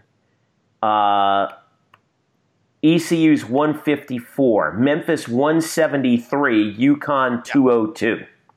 So you're only play, you're only playing teams in the RPI top 100. So that would that in turn boosts the conference in terms of and the lowest seeded team is Houston and they are 111th at the uh, in, in in the uh, in the bracket. So or, or in the RPI. So yeah, that Tulane is 67. So Tulane Cincinnati 67. So they're good. Cin- an yeah, Cincinnati actually caught a break here. So you know, it's a regular season, the top seed. You should. Probably. yeah. Um, and uh, eh, that's but Houston's the lowest RPI. They're just they're knocking on the door of the top 100 at 111. So that that's why this worked out as it was. Nonetheless, if you're UCF, um, you want to get the W over Tulsa, you want to get the W over SMU, and then if you can get one more crack at Cincinnati on your home floor, granted they will have played television. one fewer match than you, but again, national TV. This will be a real showcase match for volleyball on ESPNU. It'll be Jordan Thompson, um, you know, U.S. Olympic team hopeful. Um, you know, Three-time player of the year. three-time player of the year, 50 kills in a match and all that. And then Yep. how does McKenna Melville uh, match up against her? How does Anne Marie Watson match up against her? Can this, you know, and then UCF would kind of come in as sort of like the underdog at home. Should be a good crowd for that match as well. So uh, there, there's a, that could be a real fun Sunday, and uh, and that's what I think the conference is really looking for is, you know, we can match up our two best teams in the final conference match of the year. They'll both be in the RPI top 30, which is exactly what they hope for and plan for, and that's what they that's what they would get if UCF faces Cincinnati. And then, you know, we can showcase our best teams on national TV before selection time. Yeah, I think television would prefer that. Uh, uh, I think the league wouldn't be that upset though if SMU win it because that could get them a third team into the tournament as well. Could could indeed, I think. Yeah. Right. If SMU loses, they might be out. But I mean, it's a chance to showcase Jordan Thompson, who's probably going to hopefully be in the Olympics here in about a year in Tokyo. And then our friend Jeffrey, uh, SB Nation, the Cincinnati version, uh, that we, our friends that we've had. Yeah, Mike on, Schneid down the drive, right. they were making the case about Jordan Thompson being not only one the greatest volleyball player, obviously in that program history, but one of the greatest Bearcat athletes ever. I would. I, how- she's yeah. I mean, I, I would. I would put her right up there. She is. We've seen a lot of volleyball players come through UCF. I've seen a lot in the last 19 years. She's the best I've ever seen, and we've seen Yep. Stanford come through. We've seen Florida come through a couple times. We've seen USC come through. Best player. We've seen Florida State come through a couple times. She's the best player I've ever seen, and, and there's and there's there's no doubt about that. Uh, due respect to all those other players from all those other schools she's the best I've seen. You know, and she should be on the U.S. Olympic team. And if they decided to make her one of the, and if she's in the Mount Rushmore of Cincinnati athletes, you get no argument from me.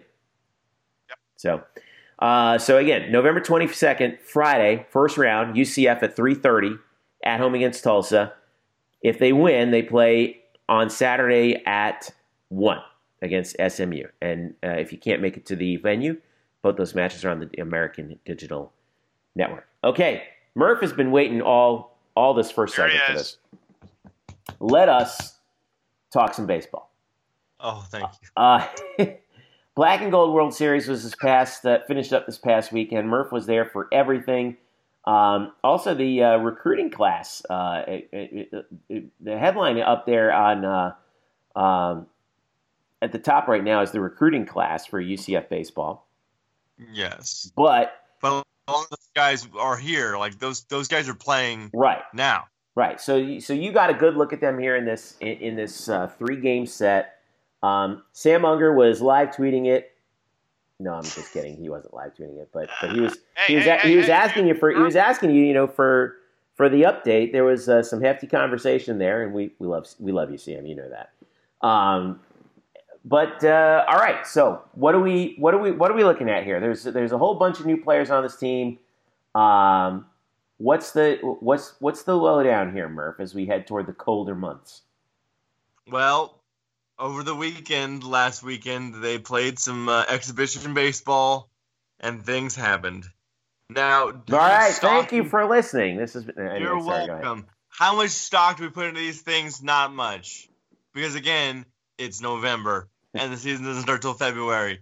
But it was fun, right? Like just to go out there and see the guys. I think again, the takeaways from this fall season, uh, for me, probably three or fourfold. But the most important part was in one of those games against Stetson that they played.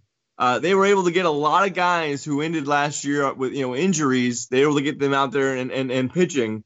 Uh, Joe Sheridan, Trevor Holloway, Nolan Lepkowski, so that's good. And they we've got positive positive news on guys like Zach Helzel and Ryan Saltonstall who are coming back a pace.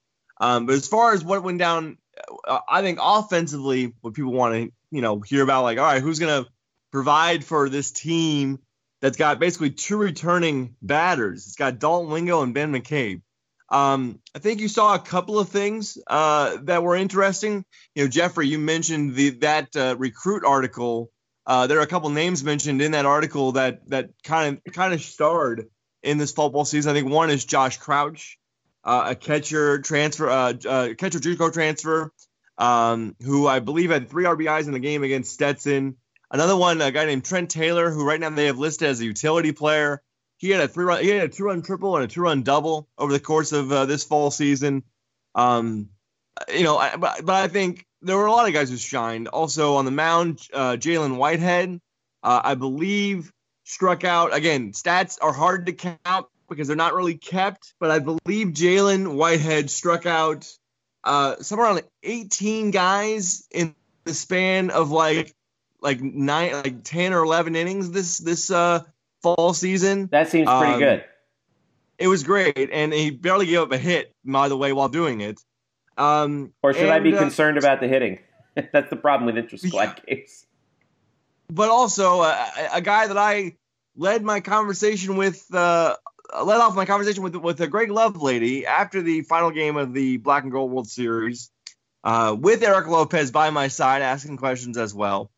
I asked him about Jeffrey Pena. Jeffrey Pena is was really last year just a um, a, a, pinch runner type of guy. I believe got 11 at bats all year. He scored one, the uh, he scored the game winning run in the walk off against uh, Memphis in the in Clearwater, the game that I called for the American Vision yes, Network. He did. Yes, he did. And he also he also had the game winning RBI to win the uh, Black and Gold World Series for Team Black on a walk off walk, and there was much rejoicing, and he got dogpiled.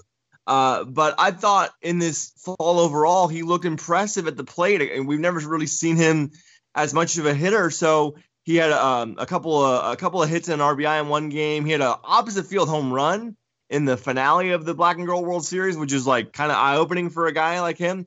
So that's where I started my conversation with with Greg Lovelady, as you're about to hear. Is what do we expect of Jeffrey Pena this season? So what do you think about Jeffrey's role going into this season? Well, I mean, I mean, I think he's really done what he can to lock down the center field position. Mm. Um, you know, offensively, you know, he's obviously been able to run and, and play really good defense, and uh, but offensively, he has made unbelievable strides. I mean, to see him hit an oppo home run is um, really remarkable. It's just a testament to him and how much work he's put in the weight room, to, to Teddy and, and Barrett, just working really, really hard with him in the cage. You know, he had a great summer, and it's just really transformed. I think he feels more confident.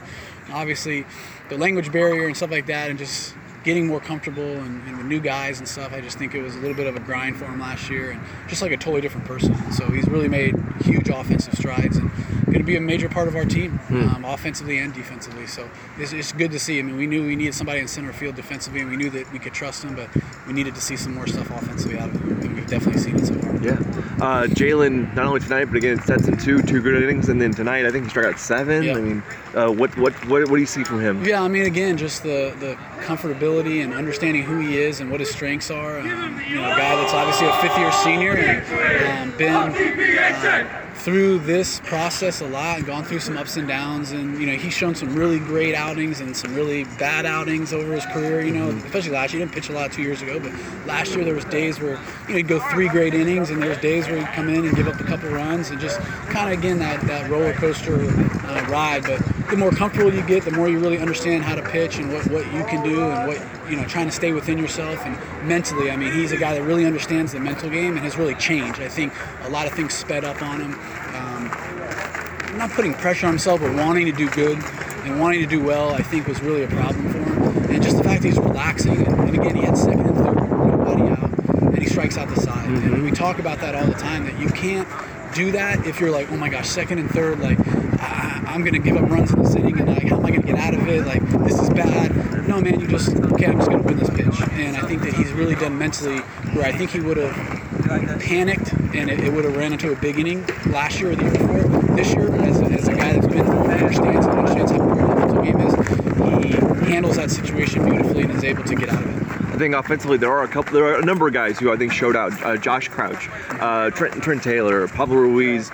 Who stood out to you, basically? Yeah, you know, well, Jordan Rathbone's really had a great, a great couple weeks, especially the last couple games, hitting the ball hard, getting some huge hits. Um, obviously, Nick Romano's done some good things. Um, and really stood out. Crouch has been great all fall, led our team in home runs and, and, and pretty much hitting. My only contribution. Obviously, Jeffrey has done some tremendous things. I mean, he got lead off the game um, with a hit, I think in game one or game two, and then obviously the home run today, and, and base hit bunting. And, um, you know, obviously, uh, Noah Orlando gets a big hit. Uh, so, I mean, again, I think just a lot of guys. Uh, ben McCabe got two hits today, so I mean, hasn't had a great fall offensively, so it was good to see him get a couple hits. So, um, you know, I think from top to bottom, I just saw a lot of good things from a lot of good guys. Um, you know, I was, I was unfortunate that, that Jostin, you know, wasn't able to finish the fall and stuff, but obviously we think he'll be healthy for the season. He was our best guy all fall um, up until the point of this, the first Stetson game. So, um, you know, Connor Allen has really been a, a different player the last couple weeks. I think again, just the comfortability and getting situated, and you know, obviously Ted and Barrett have done a great job. I think offensively of, of really giving the guys some identity and, and having great approaches at the plate. And I think it showed. I mean, obviously tonight we walked some, walked nine times, so. Um, and we were able to put together big hits. And we scored runs late. I mean, off bullpen guys. I mean, uh, we didn't do a very good job off the two starters, but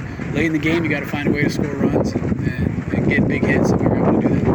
Think pitching wise, it just it's good to see so many of the guys who were hurt on the mound. So got, especially at Stetson when you got Joe, Nolan, Trevor all in the same game. I mean, uh, so what stands out to you on the mound from this fall?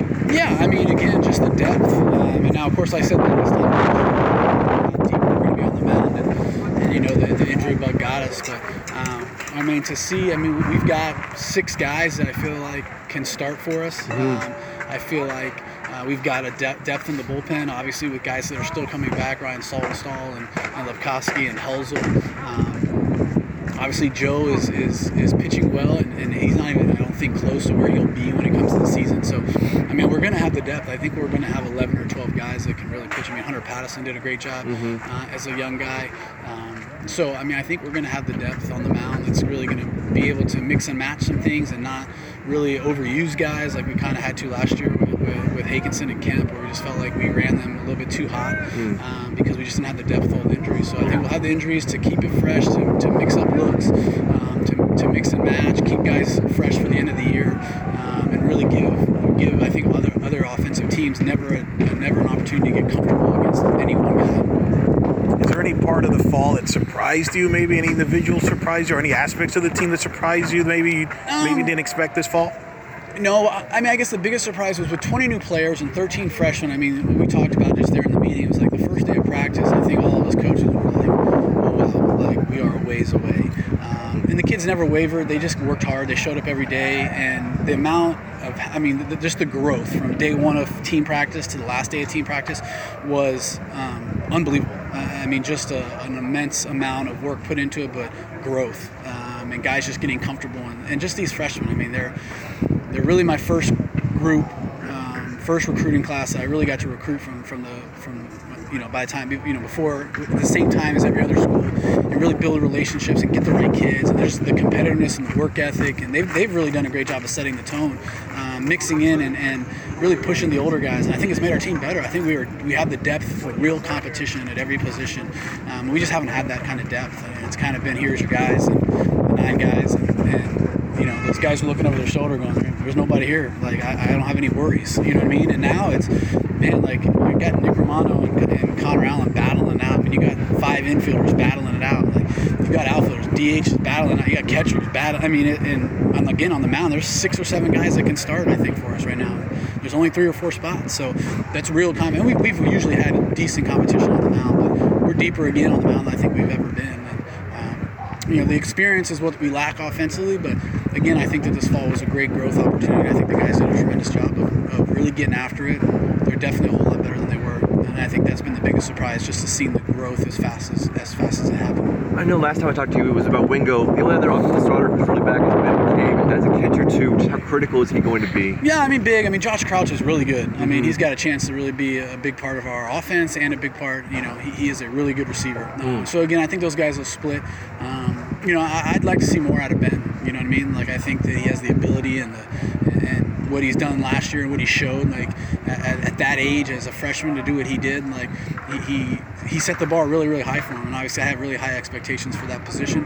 Um, and uh, you know I thought he had an okay fall. I think he can be way better. He's still got room for growth, and he's really got to take that next step. But, um, but just having those two guys, I don't have to I don't have to run one of them out there, you know, 60 or like 60 starts mm-hmm. out of 65 games. Like I can split it, and both those guys I trust and, and know that they are, are, a big part. They've done a great job getting to know the pitching staff. But um, that position, you know, is again as high as the expectations I have, and maybe they don't ever, you know, I don't know if they'll ever live up to my expectations. You know what I mean? But um, to know you have two guys that, that can go out there and really command um, the, the, the, the, the strike zone in terms of helping pitchers and, and being um, a help to them, uh, I think you know just gives us, especially the pitchers, some peace of mind. With the young roster, do you have leaders already uh, maturing here, developed here, even just a yeah? I mean, obviously the returners have done a great job. I mean, Dalton is an unbelievable leader. Jalen. Um, Saltonstall, Litchfield, Helsel. On the mound, I mean, we got great leadership. And offensively, with only Dalton really being the older guy. But, you know, a guy like Jordan Rathbone has done a great job of just getting after it. And then the freshmen, they all push and work. I mean, Pablo and JJ, um, Gabe Cabrera, like, those guys really care. They want to win. Um, they're one of the most competitive groups I've ever coached in terms of just being that young and coming right in and just wanting to win and everything that we do, and whether it's a, a sprint or, or in the weight room or, or, you know doing some drill in the cage, like they want to win, like they, they want to be the best, and, and, but not in a in a um, in a selfish way. Like you know, they're also the guys that we get done doing something really hard conditioning, and I turn around and, and these young guys are going back and pushing other guys to finish. You know what I mean? And let's go. We got to get. We got. We, we got to. We got to get. We got to get better. Like let's go. We got you. Mm-hmm. Um, and that kind of stuff we just haven't had. And so just to see this young group really come in, and I mean, you know, it's it's kind of like. Um, you know, an old dog getting a puppy where it's like, you know, you kind of go through the motions and all of a sudden you get this puppy that just wants to run around and, and it's like, all right, like, I guess I got to keep up with it. Like, I really felt like that, that they brought some energy that the older guys were like, whoa, whoa, whoa, like, we're not going to let these guys out energy us. And so that's really kind of maybe put a little pep in those older guys guy step where you know maybe in the past it's like eh, it's just another fall my senior year like just the fall like i'm here for the season where man like these young guys are really bringing energy like i gotta match it and i think that they've been great for our program and great great for our this team because uh, they've really made everyone else up their game so there's Coach Lovelady, along with uh, me and Eric Lopez, uh, wrapping up the Black and Gold World Series. You, you heard him talk about cold how weather, cold weather. Oh, too. baby, it was nothing misting. like cold weather baseball, baby. It was miserable, but it was fun. Uh, you heard him talk about how Jeffrey Pena is going to be their probably their starting center fielder. How he wants to see more out of Ben McCabe, uh, and has really been impressed with Josh Crouch. Uh, talking about Jalen Whitehead sort of settling in, um, and just a lot of other topics there. Uh, again, I, I don't want to get too far out in front. Obviously, I, I, it's hard for me not to get excited because it's baseball. But I, I am reminded that I am reminded that last November, you know, Anthony George, Anthony George, the catcher, was really the star of of, of, of fall ball. He was outstanding. I think he had a fall ball game last year in which he hit two home runs, and he was coming out. He was coming back from an injury that cost him all but two games of, of the 2018 season. So there were high hopes for him after that fall ball, and he really um, didn't do a, a ton um, last season. So again, you don't want to overrate exhibition baseball, but at least they're out there and at least they look healthy and everyone's on pace, and we're all waiting for the second week of February, basically.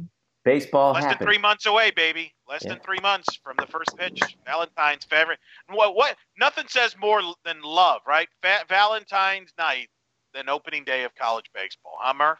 That's right. I mean, that's why they hired the Love Lady. That's just right. Oh. branding and the marketing. Uh, Perfect. Pretty good. Uh, Real, real quick, Murph. A uh, couple of my couple of my impressions as I, I I hung out with Murph. Which Jeff, by the way, I recommend. Maybe we can do like an auction on Banneret where uh, we do a, a, a, a prize and the winner gets to sit with Murph and watch a baseball with him because it's really phenomenal. It's entertaining as, as good as it gets. I mean, no, I, I loved it. It was one of my favorite. Either that or it's going to get us all in trouble. But anyway, Either way, a uh, couple thoughts that jumped out at me. Obviously, you talked about the youth that this team has, but you know, Coach Lovelady mentioned, you know, this is his tr- first finally players that he's actually recruited that are on this roster this year. Finally, right? And- All and as he- all his guys, right? right, Murph. And I think, you know, and, and, and you and he talked about the young guys being ex- aggressive and exciting, and, and I think that's something we tend to forget when we evaluate coaches here. And I think Murph, and we kind of forget that Greg Lovelady got here late, got here late because Terry Rooney took the job to be the pitching coach at Alabama late, uh, like about I think I want to say it was a couple months after the season. And so he came in late and kind of got a late start in the whole recruiting thing. And now we're starting to see, we're going to see some of his players, his players. Yeah, absolutely. And I think, you know, but up until now, he had sort of been recruiting off of what Terry Rooney had sort of done. And, and, and he was able to impress upon recruits about that 2017 season when he won the, uh, uh, the conference championship regular season. But now he's got three, you know, he's got three full seasons here. I remember my first gig for the Black and Gold Banneret was sitting in with Jeff Sharon as we interviewed Greg Lovelady for what was his first Wow. week at the Orlando media That's right. uh, back in February 2017. Back when there were jackhammers going outside of his office because they were working on Yes. the stadium, right? they were still working on the stadium. Um, but now you're, I think you're right. Like this is, uh, uh, this is, this is his entire, this is his team now. I mean, I mean, clearly there's, there, there are no, there are no holdovers left. I mean, everything that you see on the field, uh, was brought in with Greg Lovelady's, uh, you know, basically sign off. So we'll see how it works out. I think it's going to be a bumpy season, much like ba- much like basketball, in which I think there's a lot of interesting pieces here, but I just don't know how it all fits together. And I, you know, it's going to be sort of a lot of learning uh, and growing pains as we go through it. Well, and doesn't the pitching have to carry them, especially early with so many new position players as they figure themselves out? You know, there's a lot of arms, healthy, knock on wood, Yeah. Right now, coming back. I mean, I really was impressed with what Jalen and how he looked in person. I know it's vulnerable, but he looked much. He looked, as, and, and Coach Lovely he talked about. He, you know, there is that extra year of experience, and I feel Yeah. like Murph, especially early on. You know, they're going to play at Auburn, for example. I know early in the year and things like that. That their pitching probably has to carry them until this offense kind of figures out what who they are. Yeah, and and but that's kind of been the staple of many Greg Lovelady teams is uh, uh, he wants to limit you, and then he wants to get into his bullpen and shorten the game, uh, and he hopes to do that this year with with guys like uh, you know uh, Billy McKay and the guy that we saw last year in Zach Helzel. Jeffrey Hakinson is back, probably going to be maybe looking at the closer's role again, and so he wants to always shorten games, get to his bullpen, and and, and sort of shut you down from there. So yeah. I think pitching's gonna have to carry them, but I, I don't think that's any different than what his recipe for victory has already been for the first three seasons he's been here. Yeah.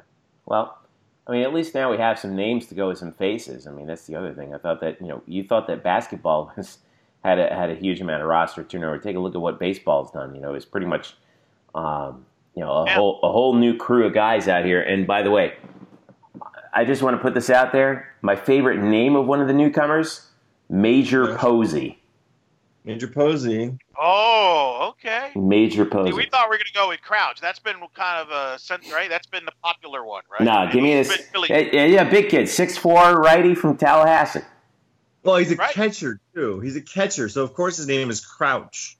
I didn't even think about that. That's And he's going to be a fantastic. big part of this offense, as Lovelady alluded to, and that's there's some depth here. I mean, there's going to be. I mean, there, there, this is just going to be interesting competition here. And you mentioned, alluded to it, Murph, about McCabe. I mean, there's some depth here. I mean, Crouch is going to be a part of this, either catching or, or they figure it out. They'll find if he's hitting, he'll find him in the play. But I think, you know, I got a sense for the first time since I've known Greg here in the last few years. He, I think he's excited about some of the depth possibilities he's got here, where there's legit competition. Not like, well, this guy, there's no real competition. We already know who's going to be here or here. There's some legit competition here.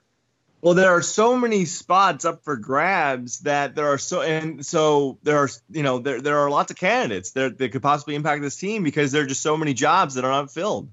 Um, and yeah, I think you know you brought it up. That was interesting how he he kind of turned my question about Ben McCabe into really more about well, we like Josh Crouch. Um, you know, McCabe is sort of seen as like uh, you know, uh, not not you know, granted the the starting catcher job, but because he is one of the returners and did play pretty well as a freshman last year, you would imagine he's got the inside track, and and then he used that time to basically say we really like what Josh Crouch is, and we think I think Ben McCabe needs to get better. Um, so he's kind of calling Ben out a little bit.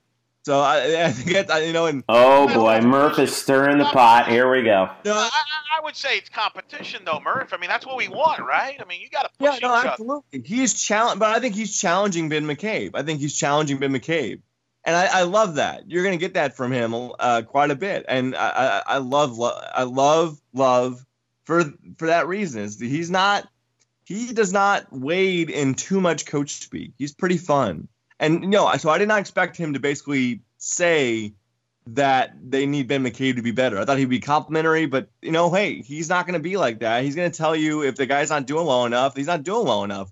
Eric, I mean, we can't even go on the record with some of the things that, that he has said and then wanted to take back because he, right, right, right. you know, didn't mean to say something about some guy. I mean, it's just that's what he is. He's, he's kind of unfiltered at times, and it's fun. Greg Lovelady, yeah, the most little, unplugged little, coach on all of UCF. he's got a little CM Punk, right? And I'm just when you think you have all the answers, he changes. You know, you've been waiting an hour and a half to drop that one, haven't you, Lopez? You. That's right. Yes, yes, it is. I'm so fired up this week. It's unbelievable.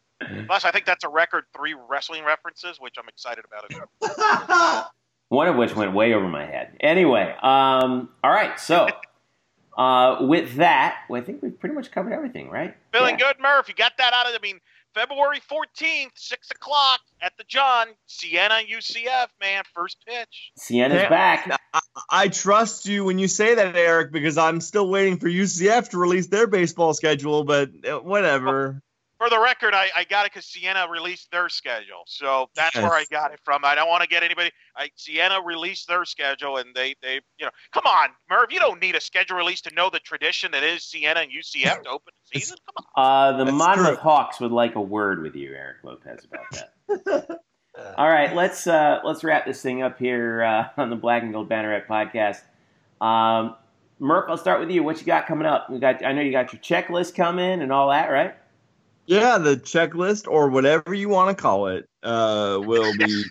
you know, season's going to come to an end, guys. You might want to, you know, it's really the new name of the, of the thing. It, there's no name. The name now is whatever you want to call it.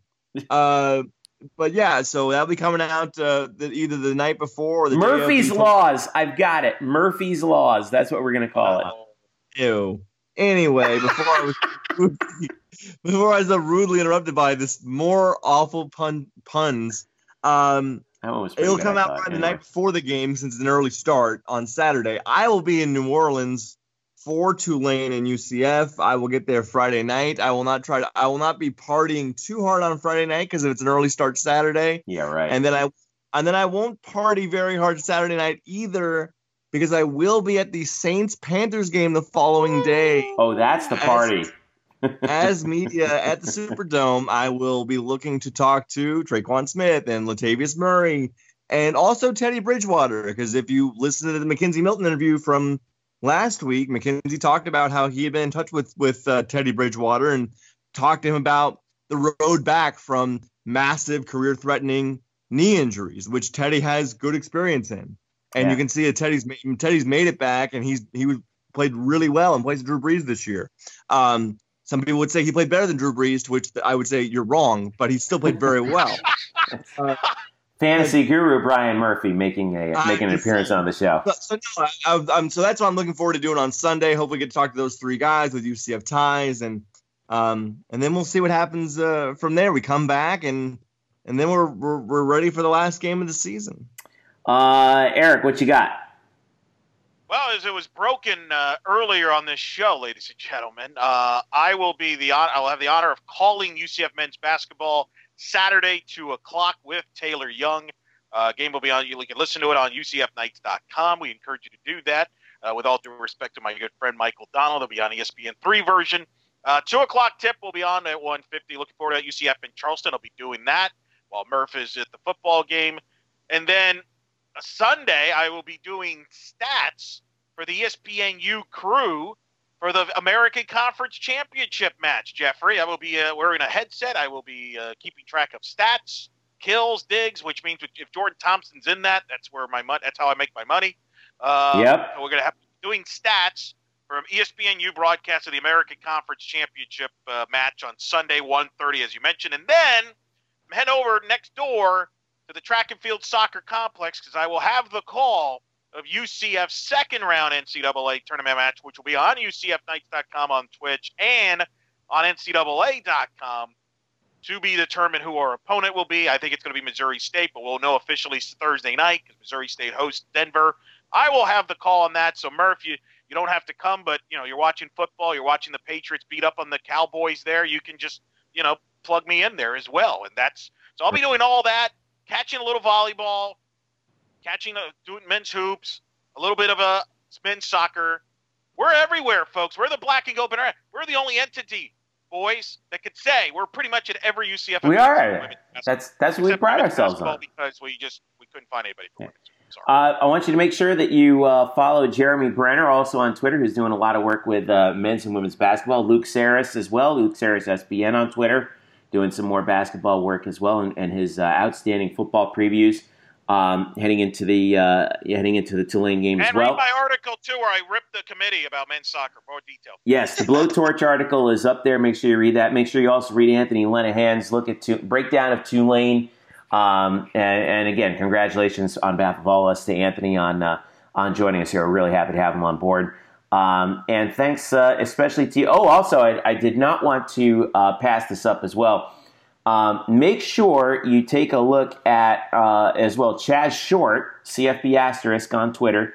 Um, great discussion he had with Dr. Nathan Kalman Lamb of Duke University on the name, image, and likeness issue and a number of other issues that the NCAA is facing. So we did a little big picture stuff. If you look ahead to what, uh, if, if you're thinking about, you know, what's the future of football right now, what is the future of, of the NCAA and its role in governing student athletes uh, and college sports, this is a great discussion that you want to have. I'm going to thank Dr. Uh, uh, Dr. Nathan Kalman Lamb from Duke University on uh, for his insight on this uh, as well. Great conversation. If you get the chance to listen to, to read it, it's really fantastic. So for uh, thank by the way, Where are you thanks. going to be, Jeffrey, this week? Oh, where am I going to be? I will be at volleyball for all five matches, doing PA for all five, starting with uh, Friday afternoon. So um, it will be a busy uh, weekend for me. Saturday afternoon, the double dip, and then uh, and then the championship match on Sunday. So we'll all, I'm sure, run into each other. Well, I know I'll run into you at the championship match, Eric. So um, that'll be. If you run into me, something is going terribly wrong. Yeah, that's what I figured. Um, but uh, but hey, that's uh, you know, like I said, we'll be there and we'll be uh, covering it live as uh, as we all do. And uh, follow us on Twitter, UCF underscore Banneret for all the latest. For uh, well, for Eric Lopez and Brian Murphy, and also our guest from earlier today, Anthony Lenahan. I'm Jeff Sharon. Thank you so much for uh, listening to the Black and Gold Banneret podcast. Don't forget to follow us at blackandgoldbanneret.com. We are SB Nation's home for your UCF Knights. Enjoy the weekend. Catch you next week.